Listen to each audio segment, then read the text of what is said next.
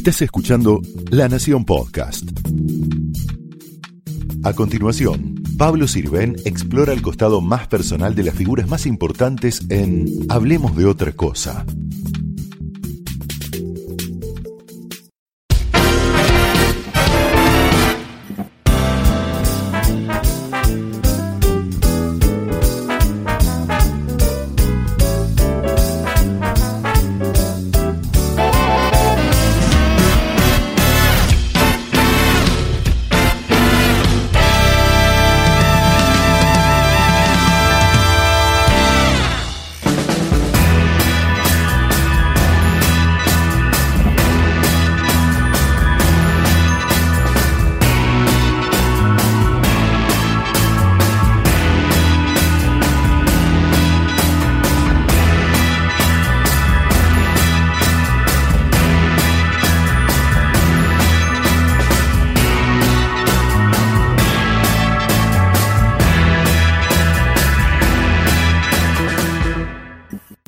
Muchas gracias Catalina Delía por aceptar esta conversación en Hablemos de otra cosa. También muchas gracias a la Usina Cultural Daín que prestó esta locación tan linda. Después vamos a recorrer un poquito en algún momento. Y mm, bueno, vamos a hablar bastante en esta hora de este último libro que escribiste, Matena Duarte. Eh, pero antes que nada, quiero que, saques un poco de esa, esa incógnita cuando uno googlea tu nombre en, internet aparece hija de Carlos de Delía y de María Laura Santillán. Es una confusión histórica que siempre nos reímos. María Laura, de hecho, encima en las notas me dice hija, entonces peor, para aclarar, pero no, somos parientes muy lejanos, no somos nada eh, de sangre, digamos. Pero sí, Carlos Delía fue mi jefe en Canal 13 y fue quien me llevó a Telenoche y tenemos una relación de mucho afecto con él y también con María Laura por haber sido compañeros de trabajo tanto tiempo, pero no somos familiares. Pero vos empezaste a trabajar en TN? Empecé en Telenoche, en Telenoche. cuando apenas terminé la maestría, en realidad cuando estaba haciendo la maestría en periodismo, terminé la facultad y me metí en una maestría en San Andrés y Clarín y ahí lo conocí a Carlos. Que, y me llevó él a Telenoche y yo dije, bueno, voy a hacer una pasantía mientras curso y nunca me fui de Telenoche ni de los medios. Yo no había estudiado periodismo, había estudiado ciencias políticas y ahí empecé en Telenoche de la mano de Carlos. Claro, vos estudiaste ciencias políticas y gobierno y hiciste una maestría en políticas públicas. También en Flaxo, que esa la hice más adelante, ya trabajando en Telenoche de productora. ¿Y por qué estudiaste eso? ¿Qué, qué fue primero, el periodismo, la política? ¿Qué? No, fue, es, yo terminé el colegio en 2001, o sea, eh, peor año que por lo menos yo recuerde más o menos adulta. Y en el, miraba los noticieros y veía, no solamente fue el año acá difícil, sino internacional, el atentado a las Torres Gemelas, y veía mucha gente interesante en la televisión. De chica yo no miraba mucha tele porque no me dejaban, me, estimulaban a que lea eh, y tenían como algún tipo de prejuicio con la televisión. Y entonces en, ese, en quinto año ya podía mirar tele libremente, miraba muchos programas políticos y escuchaba a profesores como Roberto Russell, que hablaban del contexto internacional y yo veía que acá era todo un desastre, 2001, y dije, me quiero ir, quiero trabajar en las Naciones Unidas. Y averigüé y la Universidad Torcuato de Itela era la única universidad que tenía relaciones internacionales como para hacerla seriamente y poder hacer la carrera para irte del país. ¿Y qué aprendiste en esas carreras de, política y de gobierno? Aprendí muchas cosas. A mí, yo la verdad es que me hubiera gustado estudiar un poco más de historia latinoamericana, pero si me quedo con algo, me quedo con la importancia de las instituciones y la porosidad que tienen en nuestro país y en Latinoamérica. ¿Porosidad de qué tipo? Porosidad en la que entran los intereses del poder todo el tiempo y cómo se moldean y no son, digamos, instituciones que funcionan eh, limpias en la democracia. Bueno, te invito a ver el primer video, un poco de tu trayectoria. Bueno, dale. Y usted encontró otra parte, una de las partes de la otra causa que tiene como fecha final, Qué divino donde sí dice, se trata de un suicidio, 1958. ¿Qué pasó? Bueno, es, es, un misterio, justamente. Ellos estaban esperando que hoy les den algún tipo de novedad salarial. Se ven desde nuestro punto de vista, es una represión violenta que arrancó de la nada. Nosotros tenemos la información, miren para acá, ahí hay gendarmes, empezaron a tirar botellas de vidrio. Por empezar, es buena tu pregunta porque hay una diferencia muy grande entre lo que dice el fiscal Escalera y lo que está diciendo el juez. Siempre en punto de encuentro. Sí, y lo va a ver hoy en altavoz. Se va a Espero. ver, sí, lo vamos a encontrar. Yo creo que hablando la gente se entiende. Bueno, un poquito de todo. De hace mucho, este, cuando hiciste ese primer informe, de lo que después vamos a hablar este, más a fondo, que es tu investigación de, de Duarte. Y vos entraste como productora. ¿Y qué- cómo se da el salto ese a- tan crucial, ¿no? De estar detrás de cámara e ir adelante de cámara. ¿Te En empujaron? España. En España. No, yo siempre tuve, de hecho, ahí ves en la primera parte del informe cuando hablo con Santo que estaba dura, nerviosa, fue mi primera vez ¿Qué en año es cámara. eso, más o menos? Eso fue 2013.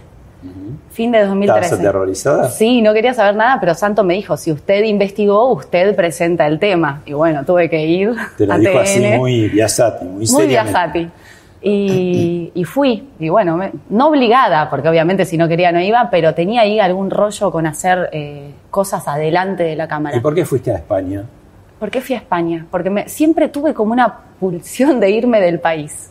Hay momentos en los que, que siento que es como que mm, que no tenés oportunidades o que si las tenés en algún momento se cortan. ¿Y en qué año fue eso? Esta vez tuve muchos intentos. En 2012 me fui a hacer una beca en la CNN en Atlanta, que fue cortita, porque apliqué a varias becas de periodistas. Y ese mismo año había aplicado a varias y salió la beca Balboa, que era con la Corona Española y Telefónica. Y me fui un año a trabajar en la televisión pública española y ahí cuando llegué me dicen, hostia tía, aquí no hay productores. Las notas las tenía que hablar yo en cámara, lo cual encima era un problema porque tenía que hablar eh, con tonada española. ¿Tuviste que aprender el castizo para hablar? Me enseñaban las pobres eh, periodistas de la televisión pública española que se encerraban conmigo horas y horas para que me salga. Tratar de una pronunciación que sea como lo más neutra posible, pero encima ni siquiera querían neutro, querían como tonada española. ¿Madrileña? Madrileña, eh, no, en realidad sí, era madrileña, porque a los que eran de, en, ese momento la televisión pública española no querían acentos de otras regiones de España. Así que era re complejo, obvio que no me salió. Hay un solo informe subido a YouTube y todo el resto lo escondí. Mis amigos de Telenoche, porque en ese momento yo tenía una licencia, pero trabajaba ahí, me hacían bullying, porque era una argentina hablando porteño, pero con tonada española, una cosa súper absurda. Bueno, ¿y qué, diferencias vería, digamos, son distintos momentos, distintos países, entre lo que era la televisión pública española, que es hoy la televisión pública argentina, en la que estás? En uno de los tantos lugares, después vamos a, a charlar, porque tenés este, varias eh, rarezas que no se dan en otros, eh, en otros periodistas que están en cámara. A ver, eh, hay una tradición en España donde está más dividido, por lo menos en la televisión, lo que es Estado y lo que es gobierno. Y yo pude ver muchos periodistas, no, no estoy hablando por este contexto en especial, lo estoy hablando, digamos, como algo estructural. Periodistas que han sobrevivido a todos los gobiernos que siguen estando en el mismo lugar en la televisión pública española. Es decir, no cambia el gobierno y cambian las caras de los noticieros o Los espacios, los los programas. espacios, los programas, como que los espacios tradicionales ahí Es más estable. por lo general se mantienen. Ahora Igual la critica justamente muchísimo, porque yo veo Sí. los diarios, el país, el mundo, todo el tiempo televisión española. no es la BBC tampoco y tiene obviamente muchos tironeos políticos ahí adentro, y, pero los periodistas tienen algo interesante que es que defienden mucho su trabajo ahí adentro.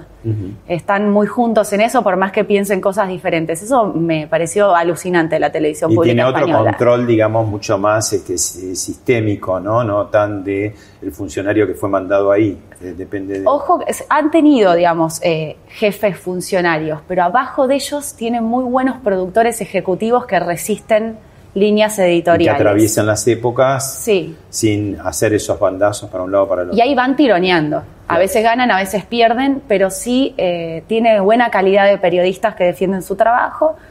Y por el otro lado, una cosa que sí tiene, que quizás era lo que yo decía, bueno, un poco extraño la Argentina, es que no pasa nada en la calle en Madrid comparado con la Argentina. Yo decía, qué aburrido. Es una ciudad-pueblo Madrid, ¿no? Primero que es la tercera parte en dimensión que Buenos Aires. No digo que no haya eh, problemas. ¿no? Pero yo que a mí me habían está dividido por secciones en la televisión pública española, que eso Mm. está bueno porque cada periodista de televisión es como en la gráfica, está especializado en un tema. Pero es menos vertiginosa que nuestra tele. Claro, ¿no? pero salías a la calle y por ahí iba a cubrir el clima o unos paneles solares ecológicos. Y yo decía, ¿dónde está el Sí. rock de las calles argentinas? Bueno, Cata, otro video para ver otro aspecto de tu, de tu estada en los medios. Bueno, a ver. Vamos a la música.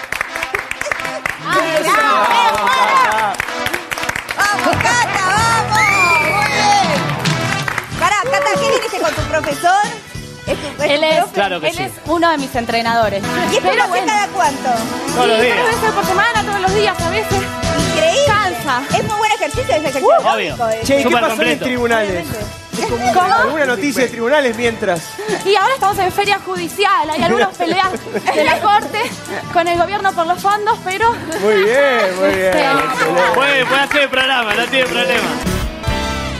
Bueno, del miedo a estar en cámaras veo que después te Y zambulliste. En el programa de Mariana Fabiani no quedaba otra. Mariana me ayudó mucho en eso, es muy buena onda. Ahí era un concurso de talentos y bueno, la verdad es que el boxeo me va bastante bien. así. A ver, explica eso.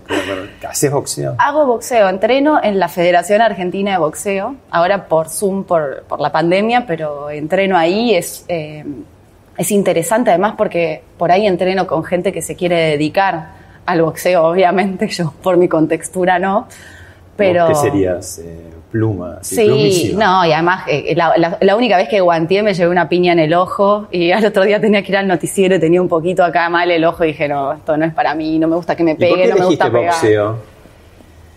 Me- eh, primero porque el entrenamiento es bárbaro y segundo porque cuando le pegas a la bolsa, que ahí no estás lastimando a nadie, no sabes lo que descargas. Si tenés alguna tensión, algún enojo, algún troll que molesta en las redes sociales, Le das te ahí. olvidaste todo. ¿Pensás en, en personas? Sí, a veces sí pones caras y te aseguro que es muy terapéutico.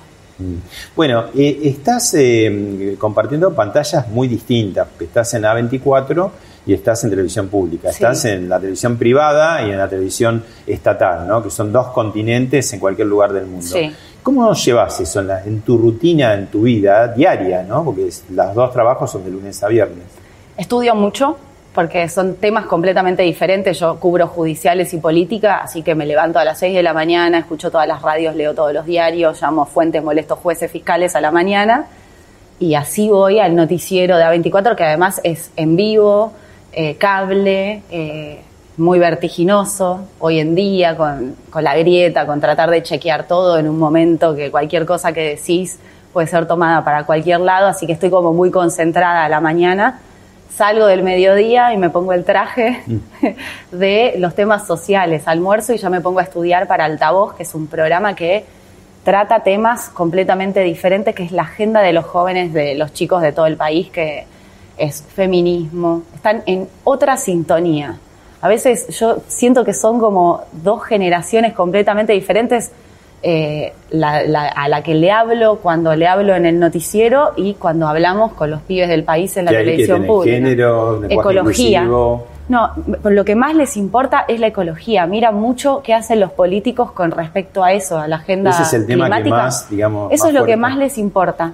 Y después, obviamente, la igualdad, la diversidad eh, sexual y también la diversidad corporal. Eh, son cosas que ya no, no toleran ellos, además. Es como, yo todavía me, me siento que estoy aprendiendo de ellos, que me estoy deconstruyendo, como se dice ahora, aprendiendo de, de ellos, pero ellos lo, lo tienen Cuando hablas de ellos. ¿de qué, ¿de qué franja etaria estamos? De- y hay chicos desde 17 hasta 24, 25 y entre ellos ya además hay diferencias, pero todos salieron con esta cosa de a mí no me preguntes eh, qué orientación sexual tengo, es un horror que todavía nos dividan entre ellos y ellas, dónde están eh, las personas no binarias, eh, porque esta sociedad te dice que vos no encajás, porque esta sociedad te marca si tu orientación sexual o si sos gordo, no, no vas a un local de ropa y no encontrás un talle. Están como muy metidos en eso, lo cual a mí, me- la verdad es que esa parte de ellos me esperanza un montón. Después veo algunas cosas que me preocupan. Por ejemplo. La cultura de la cancelación, Ah, que creo que las redes también han... alientan, fogonean. Y mucho fogonean, porque es bueno, no me gusta lo que piensa este, lo, lo dejo de seguir, lo bloqueo, que nosotros también lo tenemos, las distintas generaciones, pero quizás ellos ya nacieron con eso de, bueno, me relaciono con mi tribu Mm. y se complica a veces escucharte un poco. Y a veces además eh, se cartelizan algunas opiniones, ¿no? Como decir, vamos a, a él o a ella, a por él o a por ella para sacarlo, ¿no? Exactamente, incluso, bueno, vimos el caso de eh, Samantha en Masterchef, por ejemplo, como la sacaron de las redes sociales. Esto con las tribus de los jóvenes que yo estoy escuchando pasa mucho. Y pasa más, obviamente, con los jóvenes de la ciudad de Buenos Aires, de un círculo más progresista que quizás jóvenes en distintas provincias, como eh, en las provincias más del norte quizás están con otros temas, no están tanto con la ecología. Pero el feminismo sin duda es algo que atraviesa a todos. Eh, vamos a entrar en el tema Juan Duarte y te propongo ver un primer material sobre eso. Vamos.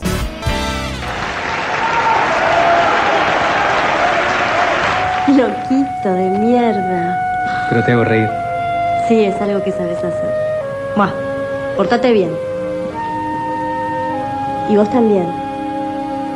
Serás muy amiga de Evita. Pero yo soy la mujer de Juan Duarte. Mandrake me lo dijo. Y también me dijeron que nunca debí encamarme con una puta como vos.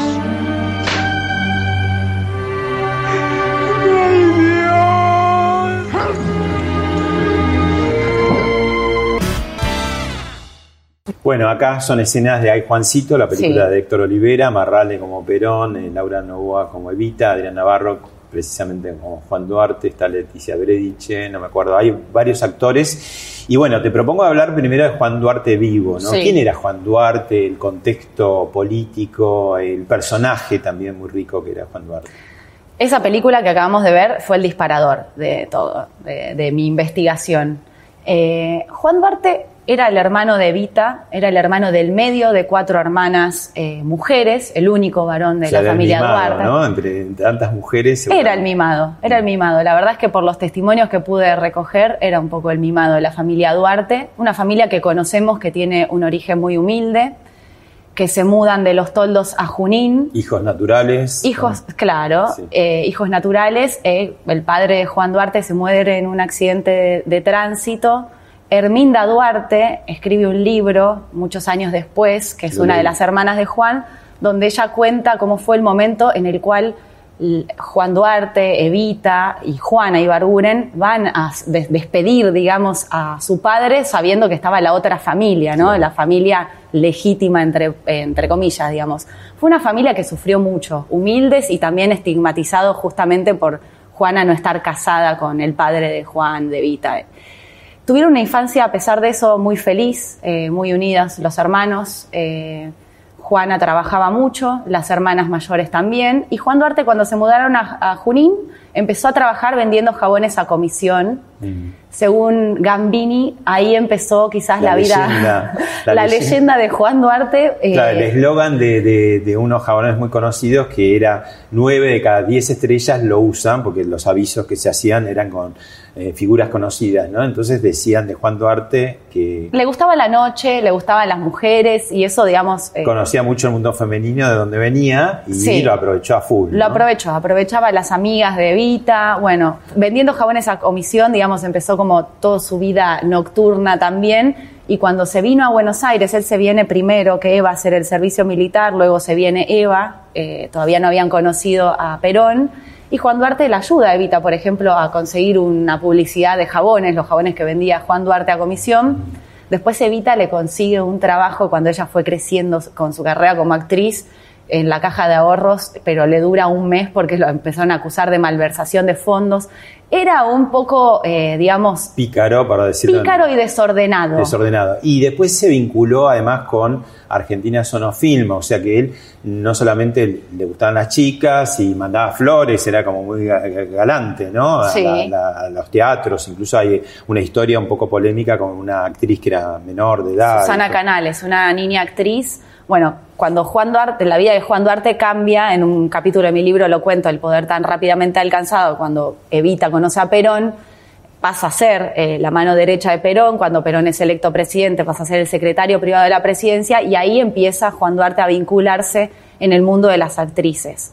Tiene grandes amores como Fanny Navarro y Elina Colomer, entre otras, pero también tiene esto que, eh, al- por ejemplo, esta, esta niña actriz Susana Canales se sintió acosada por Juan Duarte, era chiquita, Juan Duarte la iba a ver, le mandaba flores con su tarjeta y ella se tuvo que ir del país. Obviamente sus padres horrorizados dijeron no podemos soportar que la mano derecha de Perón esté acosándote de esta manera y ella se tuvo que ir a España y le cambió la vida. Tanto es así que la pude contactar y todavía, eh, la entrevisté para el libro, seguía temblando y acordándose del episodio de Juan Duarte. Wow.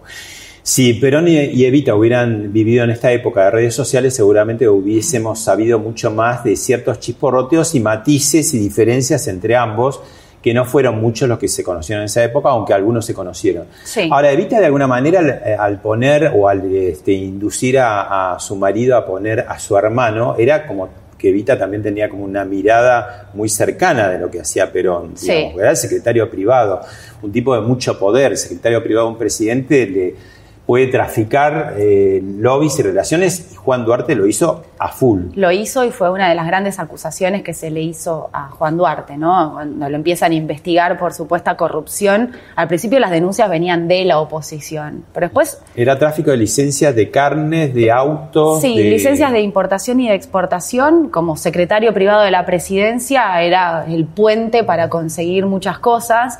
Y todo eso, obviamente, siempre durante el gobierno de Perón estuvo callado cuando estaba Evita viva para proteger también los escándalos de, de Juan Duarte, pero también cuando Perón estaba más fuerte y utilizaba el sistema de medios para tapar los escándalos. Bueno, vamos a un material y entramos en el capítulo más polémico y trágico de esta historia. Vamos. Muere Eva y eh, Perón le suelta la mano a Juan Duarte. Seguramente dejaba pasar muchas cosas porque estaba Eva viva. Cuando Eva muere, ya no. Es más, hay denuncias contra Juan de, de, de corrupción. Entonces ella mm, se queda sin Eva, que era una especie de madre para ella. La deja Juan Duarte, se suicida o muere, digamos, en forma sospechosa Juan Duarte y a Paul se encarga de que no tenga nunca más un trabajo. La destituyen después del- de la muerte de Juan Duarte y tiene una serie de tropiezos. Incluso llegó a estar detenida en la casa.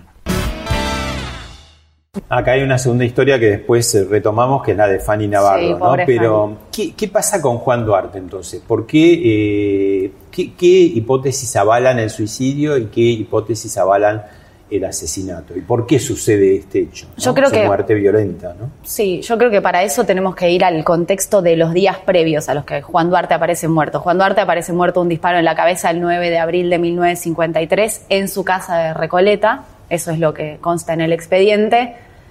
¿Qué pasaba en esos días? Bueno, Evita estaba muerta, había Ocho muerto. meses, más de ocho meses Sí, atrás. casi un año había muerto. Y el evitismo se, se había empezado a ralear. a diluir, gobierno, ¿no? digamos, ¿no? En Los sectores internos del peronismo que quizás no la querían tanto a Evita y al evitismo, bueno, empezaron a desplazarlos.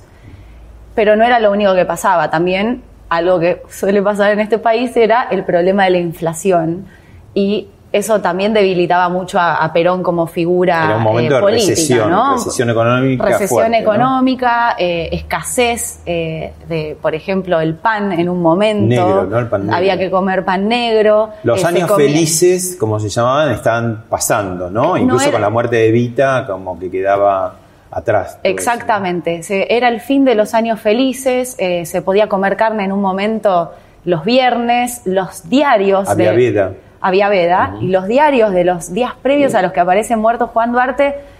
Había, eh, por ejemplo, muchas carnicerías que eran cerradas por orden de Perón porque se zarpaban con los precios. Ese era un poco como el contexto en el cual Juan Duarte aparece muerto. ¿Qué pasaba entonces? A Juan Duarte lo acusaban desde siempre de traficar influencias, pero en ese momento lo acusaban de traficar influencias también con la carne, que justo era un problema en ese momento. Ya no había nadie que lo proteja, a Perón le empezaban a pegar por varios lugares y en ese contexto una actriz, que es Malisa Cini, lo intercepta a Perón en el Colón y le dijo que estaban hablando y haciendo cosas en su nombre que no estaban buenas y lo señala Juan Duarte como la cara visible de la corrupción. Algo que Perón ya había escuchado, pero que decide escuchar con, de otra manera, digamos, con receptividad.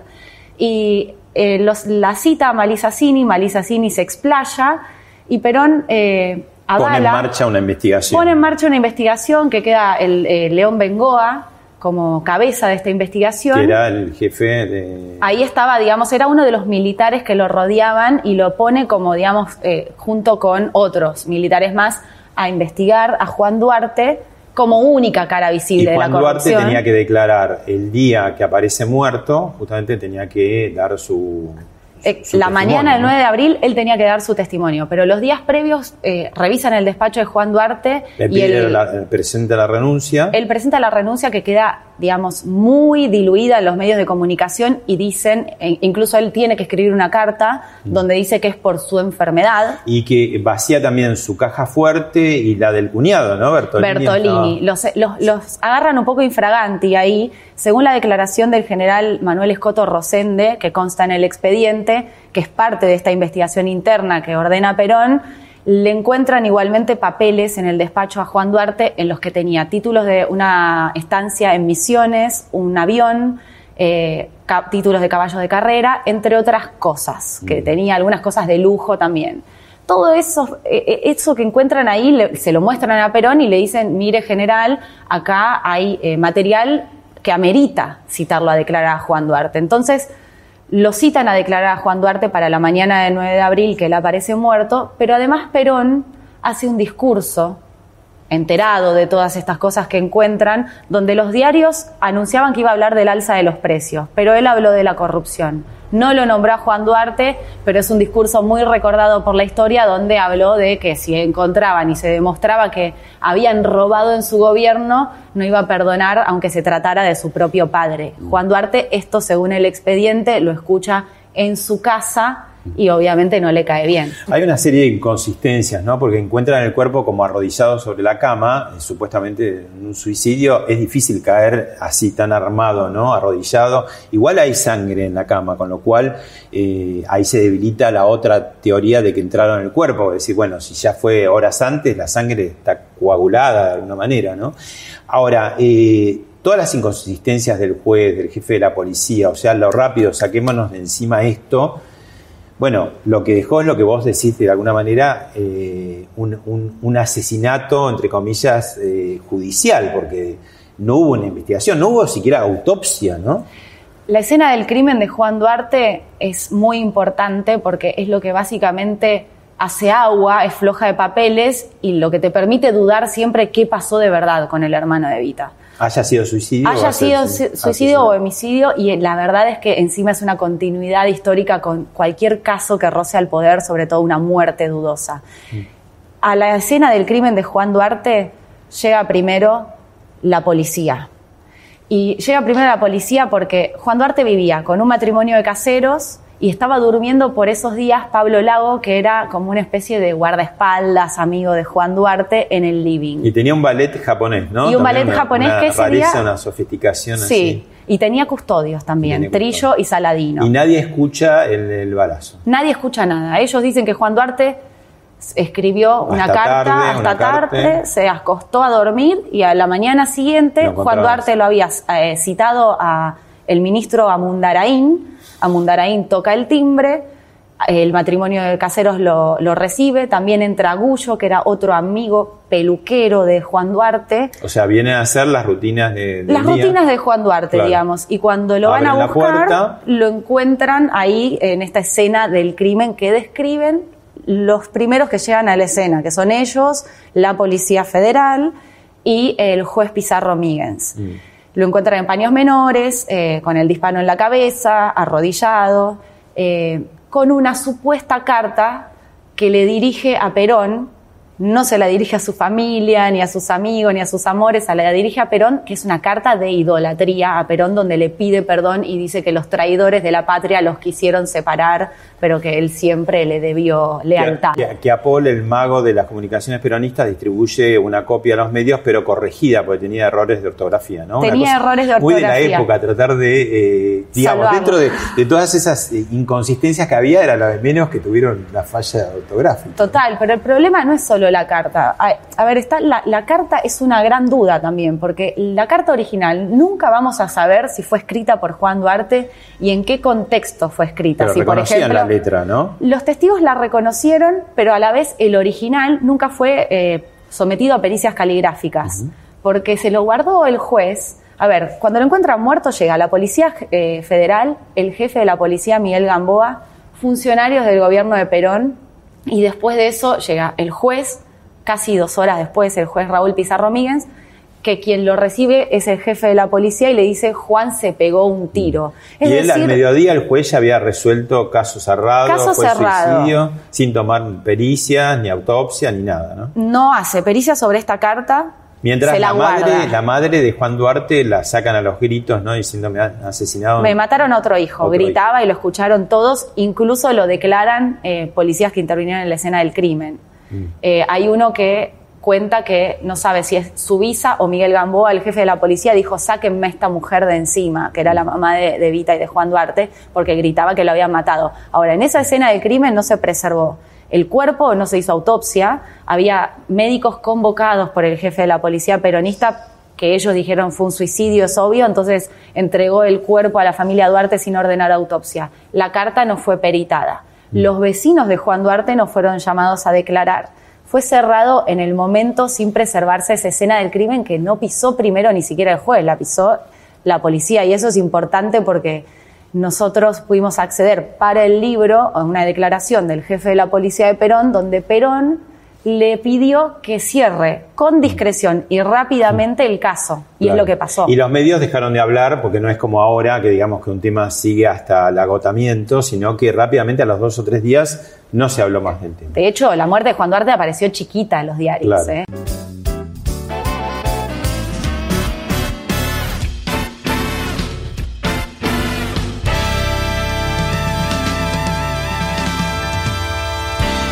Eh, Catalina, en el anterior informe que vimos aparecía un personaje que es una de las eh, amores, de los grandes amores de Duarte, que es Fanny Navarro. Tenemos otro informe sobre ella.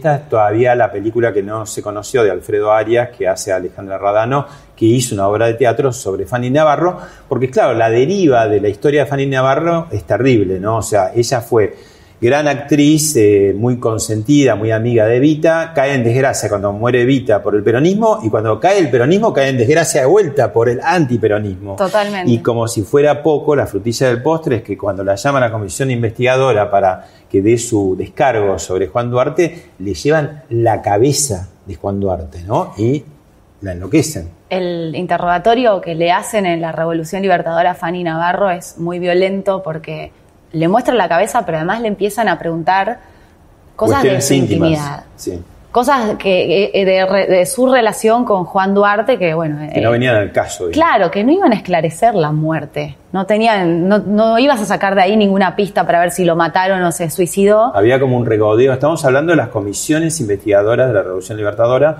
que hubo dos, creo, para Juan Duarte. ¿no? Sí, la, la importante, digamos, la que avanzó con la investigación fue la comisión número 58 de la Policía Federal, que la integraban el capitán Gandhi y el capitán Molinari, que son esos interrogatorios a los cuales yo accedo, eh, los discos de pasta donde están las voces de ellos interrogando a los vecinos, a Fanny Navarro, Claro, tu, recorrido es, empezaste con el informe de Santo Biasati, después viste la película, te interesó, voy a seguir, voy a buscar el expediente, el expediente no estaba en ningún lado y de pronto lo encontrás, raro, también tantas décadas después, dentro de la caja fuerte de un juzgado. Sí. Y ahí hay una bolsa con una cantidad de discos que era la mitad de la cantidad, porque eran 32 y vos diste 16, diste con 16 discos donde están parte de esos audios de la comisión investigadora, ¿no? Ahí está eso que vos decís de la justicia asesinando también, ¿no? Porque la justicia olvidó, dejó olvidada el expediente de Juan Duarte.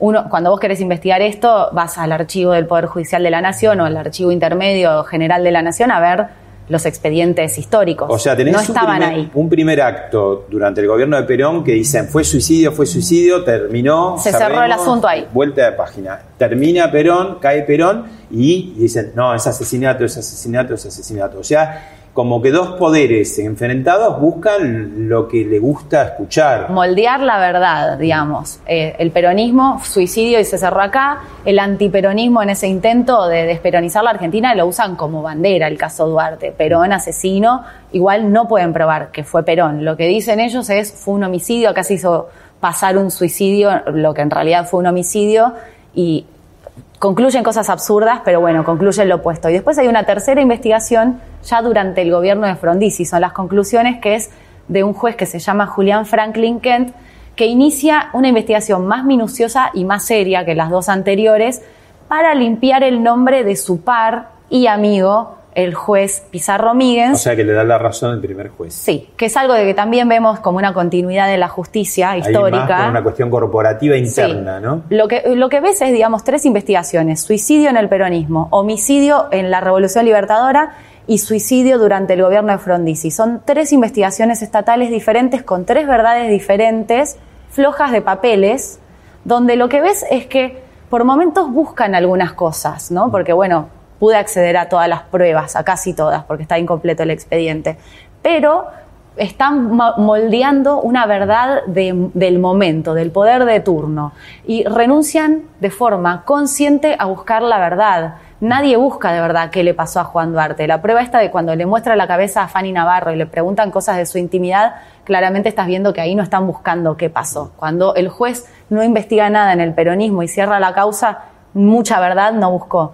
Y el juez, el último, durante el gobierno de Frondizi, que tenía una oportunidad mejor para investigar e hizo un trabajo un poco más riguroso, desestimó todo lo que podía llegar a ser una sospecha de homicidio, no concluyó las pericias balísticas que eran importantes también para comprender si se había escuchado un disparo o no esa noche y si existía la posibilidad, por ejemplo, de, no sé, que haya un silenciador o de que hayan lo hayan matado y hayan entrado el cuerpo. Todo eso no lo, no lo llevaba a investigar, no exploró esa pista y le dio la razón al primer juez. Todo ese expediente, cuando hablamos de justicia asesina, es que fue olvidado en la caja fuerte de este juzgado y si yo no iba a reclamarlo para mi investigación, quedaba ahí. Andás a ver, por ahí iba Pablo Sirven en un año, pero no iba a ser reclamado ni por la familia Duarte, ni por el peronismo y lo más importante, por, por el Estado, ¿no? El Estado no reclamó la muerte del hermano de Vita y secretario privado de Perón, a pesar de lo importante que fue en el gobierno de Perón. Catalina, sos un- una chica antigrieta porque veo ahora, después de la salida de tu libro, eh, que te hacen en- algo muy inusual en la Argentina de hoy en día, lamentablemente, porque así se frustran otros buenos trabajos que estaría bueno que echaran una mirada de los dos lados de la grieta, pero resulta que habla muy bien de vos en una radio Horacio Berbisky y hace poquito te entrevistó, larga entrevista, Jorge Lanata, por nombrar solamente a dos Sí. muy importantes antagónicos de, de la grieta. ¿Por qué mm, pasa esto? ¿Y por qué no se repite más seguido? digo? A mí me encantaría que se repita más seguido. ¿Por qué, por qué no pasa esto en la Argentina? A mí la verdad que me preocupa mucho eso, que cada cosa que decimos eh, sea etiquetada o busque ser etiquetada. Ah, lo Yo- dice por tal cosa. Lo dice, claro, lo está diciendo por esto. Criticó al gobierno anterior, entonces es kirchnerista. Criticó al gobierno actual, entonces es macrista. Por decir una de las tantas fracturas políticas, porque encima son mucho más en cada tema.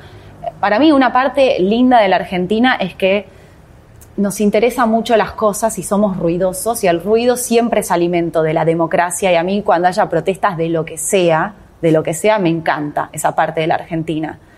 Pero después hay una parte que es no poder escucharnos y yo creo que, no sé si es un logro o no, porque también cuesta más el camino de poder mantenerte antigrieta, a veces lo logro, a veces no. Yo digo lo que pienso y trato de ser coherente con, con mis principios y lo que lo y a que me veces parece te dan que- palos de un lado y a veces te dan me del pegan otro. de todos lados, seguro. Eso quiere decir que si estoy bien entonces. Cuando Sí. vos ves que te pegan de todos lados.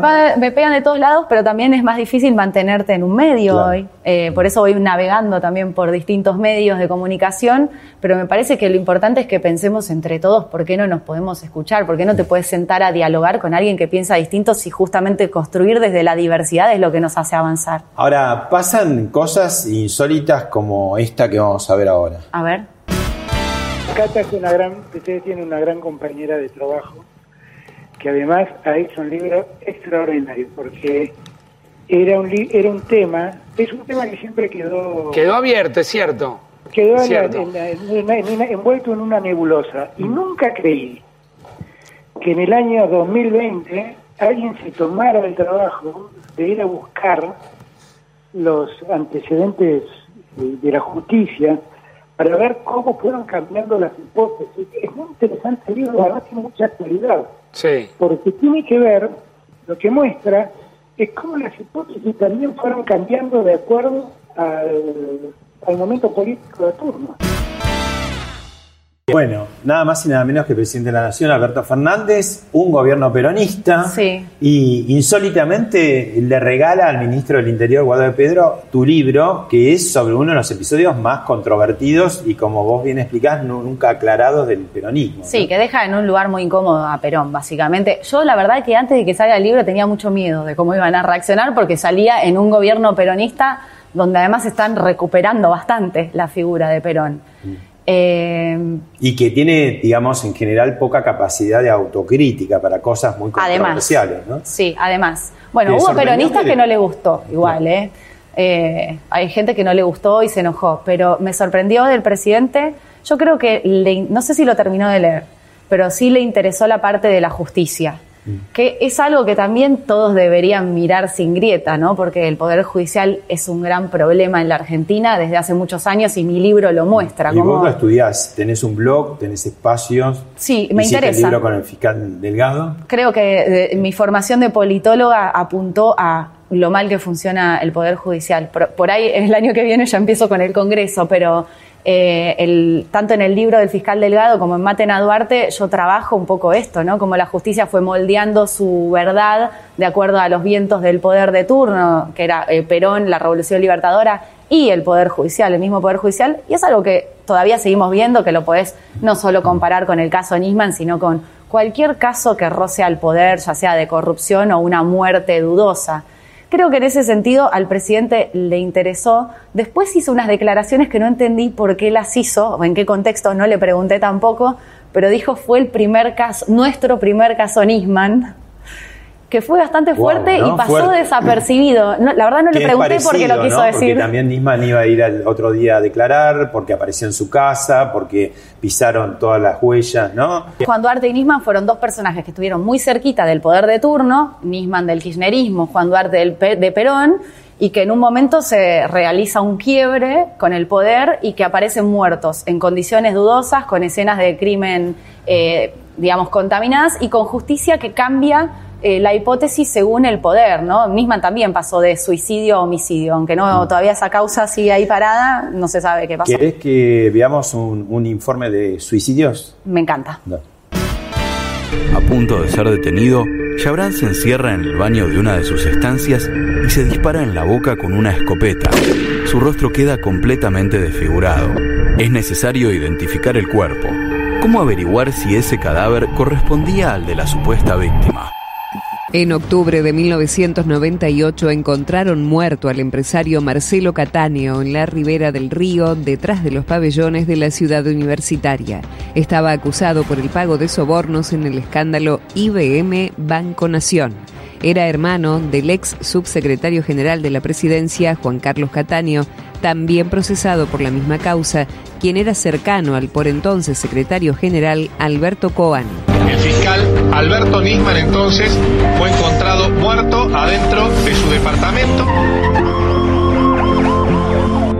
En la finalización de un proceso de impunidad que empieza dos años antes. Ya ahora la confirmación oficial por parte del juez que interviene en la causa.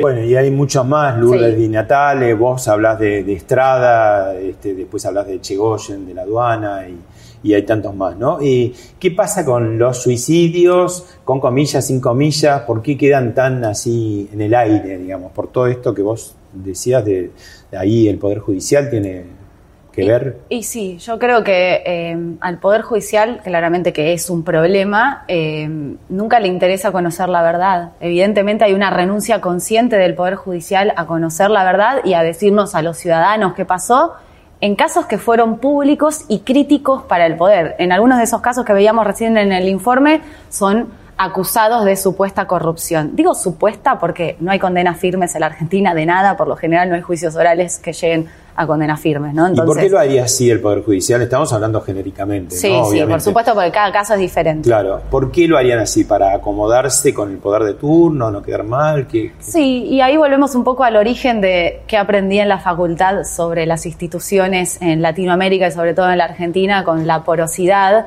de cómo penetran intereses del poder de turno de diferentes maneras en los despachos de los jueces y de los fiscales, eh, donde, bueno, de distintas maneras siempre terminan o no avanzando, lo cual el, paso del tiempo es construcción de impunidad, o avanzando de una manera que claramente siempre deja a la sociedad con dudas sobre si esa verdad judicial es la verdad real o no. Por lo general, la sociedad siempre, no quiero decir la sociedad porque no, me quiero robar eso, pero todos estos casos quedaron inconclusos y puedes encontrar investigaciones periodísticas muy serias donde algunos hablan de suicidio y otros de homicidio porque la palabra judicial no llegó de forma clara en ninguno de estos casos que rozaron al poder, lo cual es un problema muy grande porque también te puede tocar alguna vez a vos con algo mucho más chiquitito esta misma justicia.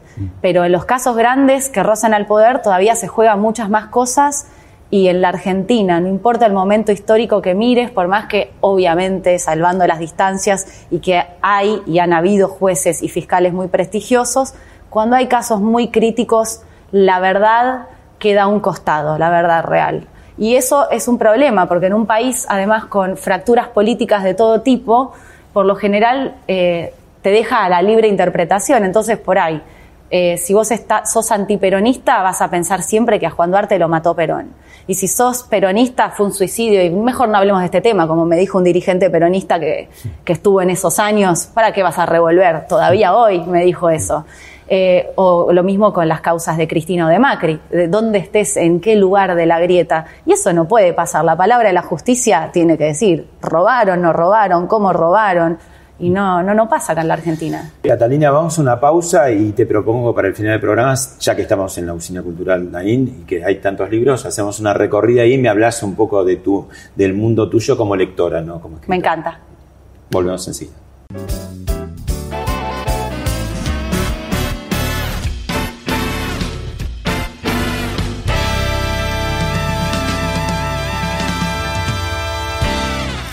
¿Cómo, cómo sos vos como lectora? De chica era fanática de la lectura y además no me dejaban ver mucha televisión. Así que todo el tiempo leía hasta Atlas, eh, ¿Leías sola o enciclopedia. te, te, te Sola. Sola. Mi papá me inventaba cuentos. O sea, papá se sentaba al lado de la cama e inventaba cuentos él, le encantaba y yo feliz. Y Sí. yo también le escribía cuentos a él. Eh, me encantaba escribir. Era como que nos escribíamos, yo le escribía un cuento, él me lo respondía y así. O sea que ya de chica fuiste un poco escritora y lectora al mismo tiempo. Aprendí antes del colegio a escribir y a leer porque papá me enseñó en las paredes de la casa. Ah, mira, te permitían. Sí, me dejaban. Después ya, eh, como tuve que estudiar tanto, porque la verdad tragué muchos libros, me costó más eh, leer, digamos, disfrutando. Quizás en las vacaciones soy mejor lectora que durante el ¿Y- año. ¿Y qué te pasa cuando estás en una librería como esta? Así que, que- que- ¿cómo sos Primero, vos? eh, agarro los libros y huelo las páginas. Ahora por la pandemia no sé si se pueden tocar, pero me encanta el olor de los libros. Y por lo general, si tengo que elegir una sección, voy siempre a los crímenes históricos. Ah, Eh, sí. en mi último eh, gran libro que leí fue Aramburu de María O'Donnell. Buenísimo. me Buenísimo. encantó. ¿Qué estás leyendo ahora? Ahora acabo de empezar un libro, me metí en el feminismo y la justicia, por supuesto, y estoy leyendo, mira, acá está, este. hacia una justicia feminista. Vamos a mostrar. Sí. Es un compilado de muchas escritoras y, y feministas, activistas feministas, donde básicamente hacen como un tribunal donde sentencian a la justicia por injusta y por patriarcal y cuentan distintos casos en los cuales la justicia discriminó a las mujeres de diferentes maneras, en casos de eh, denuncias de acoso, en casos de violencia machista, en casos incluso hasta de corrupción. ¿Y qué haces con los libros? ¿Lo- lo- ¿Los subrayás? Los, ¿Los marcás? ¿Cómo Depende es tu del relación? libro, sí. ¿Lápiz virome no? Sí. Es... Es una discusión. Eh, los libros que son de política, por ejemplo, que a mí me interesan, los subrayo con lapicera.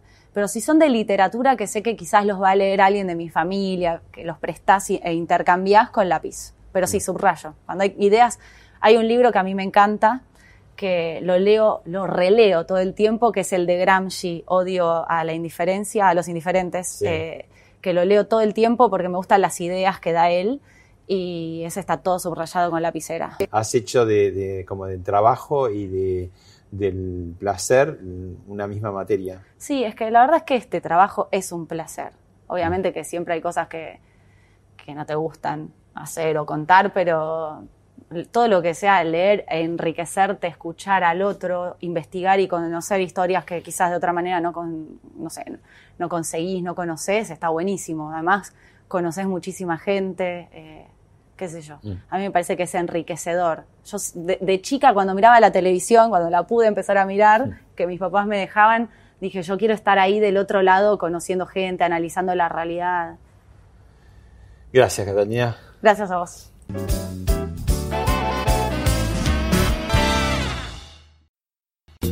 Esto fue Hablemos de otra cosa con Pablo Sirven, un podcast exclusivo de La Nación. Escucha todos los programas de La Nación Podcast en www.lanacion.com.ar. Suscríbete para no perderte ningún episodio. Estamos en Spotify, Apple Podcast, Google Podcast y en tu reproductor de podcast favorito. Seguí escuchando La Nación Podcast.